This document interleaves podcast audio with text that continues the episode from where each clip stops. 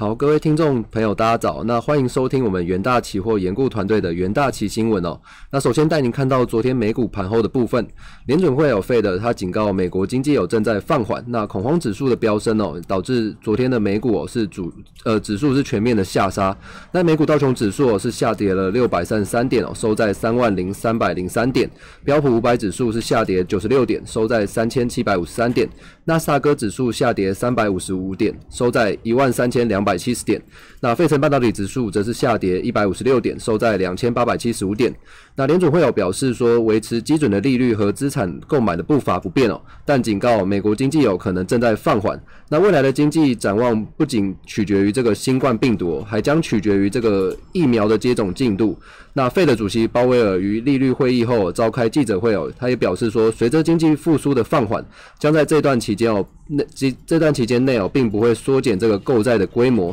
而在看到疫情的部分哦，全球新冠肺炎疫情哦仍然是持续的发烧。截稿前哦，根据这个美国霍普金斯大学即时统计，全球确诊数已呃超过了一亿例哦，那死亡人数是突破了两百一十六万例。那美国累计确诊数是超过两千五百四十五万例，累计死亡人数则超过了四四十二点五万例。那在外汇市场的部分哦。由于这个美股的暴跌，加上这个联准会有表达对于疫情的冲击，那经济的复苏步调的疑虑哦，也令市场的态度趋于谨慎。那再加上全球对于这个美国大规模接种疫苗的效果仍存在的疑虑，那避险资金是流向了这个美元，那使得这个美元指数是呈现的反弹。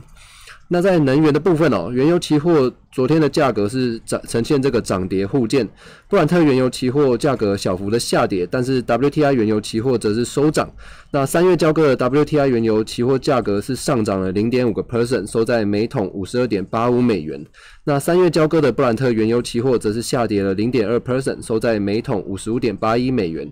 那 EIA 数据哦显示说，美国上周的原油库存大幅下降近一千桶一千万桶。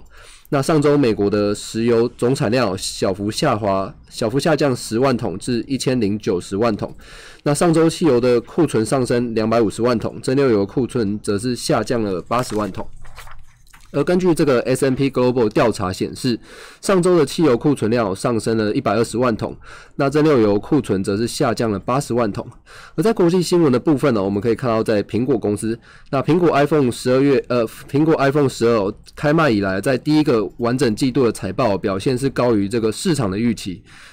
那这个单季营收史上首度突破这这个一千亿美元。那中国销售竞争这个五十七 percent。那执行长库克，他形容中国的消费力道是历年史上最强的。那苹果发布了这个二零二一会计年度的第一季财报，那营收年增二十一 percent 至一千一百一十四亿美元。那净净利年增这个三十 percent 至两百八十七亿美元，折合每股获利一点六八美元，都优于这个市场的预期。那虽然苹果自疫情爆发以来啊，就不再提供这个财测，那却丝毫不影响这个第一季靓丽的表现。那苹果是持续从这个居家趋势和这个远距热潮中受益哦。那不只是 iPhone 哦，从这个 iPad、Mac 以及这个穿戴装置到这个服务事业哦，第一季营收都强劲的成长。而在第二则国际新闻的部分哦。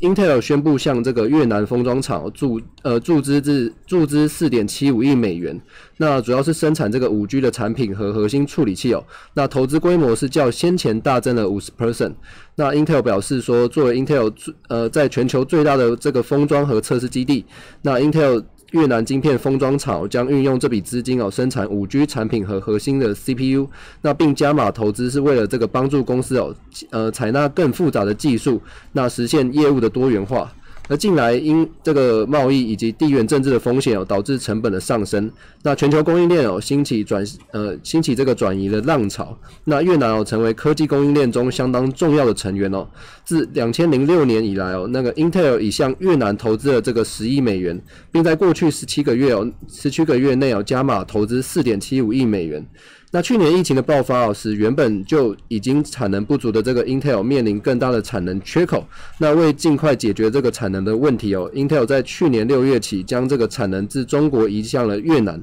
而在第三则国际交呃国际新闻的部分哦，我们可以看到，在日产汽车宣布，呃，他们在他们计划在这个二零三零年哦，那阶段性的与日本、中国、美国、欧洲等主要的市场。将这个所投入的全部新型车款全部改装成这个电动车。那另外从原料的开采到汽车的回收再利用哦，所有的所有与业务相关的制成哦，也都是该公司要在二零五零年达成这个零碳排放的目标的循环之一。那日产主要在这个电动车所使用的这个电池技术改良哦，注入新力，其中也包含这个全固态电池在内，还要开发这个能源效率更高的这个油电混合动力技术。而全球的这个零零碳排放的潮流正在加速当中哦。那英国首都首都伦敦哦，就将就即将从这个二零三零年开始哦，禁止销售使用这个汽。汽柴油燃料的新车，那日本也在去年十二月的时候设定目标，打算在二零三零年中期之前哦，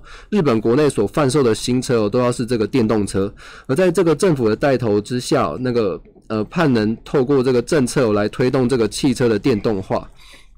而在这个呃最后看得到，在德国数据的部分哦，根据这个研究机构 GfK 的公布的调查显示哦，德国消费者信心哦是连续四个月的下滑。那主要是因为政府延长了这个严格的防疫封锁措施哦，那减少了这个市场的消费力道。而德国在二月的消费信心呃消费者信心指数是从一月份的这个负七点五降至负十五点六。那创下去年六月份以来的新低，那并远低于这个市场预期的负七点九。那德国总理梅克尔在上周也宣布将封锁期哦延长至二月中旬哦，那以应对持续增加的新冠肺炎死亡病例数以及疫情持续的传播。那事实上哦，自去年十二月中旬以来哦，其实德国就开始实施更严格的封锁措施哦，那迫使大多数的商店和学校关闭哦，那餐餐厅和酒吧以及这个娱乐场所等哦，则是自十一月以来哦就关闭。那他们还表示说，大部分的零售。零售业的门市关闭哦，影响了购买的意愿哦，就像去年春季首次封锁时的一样。那消费者信心指数可能很很可能在三月之前哦都维持这个疲软。那只有在确诊病例数进一步的下滑以及封锁措施有所放缓，才有可能是出现这个持持续性的复苏。那以上呢就是今天的重点新闻整理哦。那另外哦，元大企研估团队哦，将于二月三日，也就是下周三晚上举办这个线上热门外企展望的说明会，将会有这个专业的分析师为您解析疫情后的情势。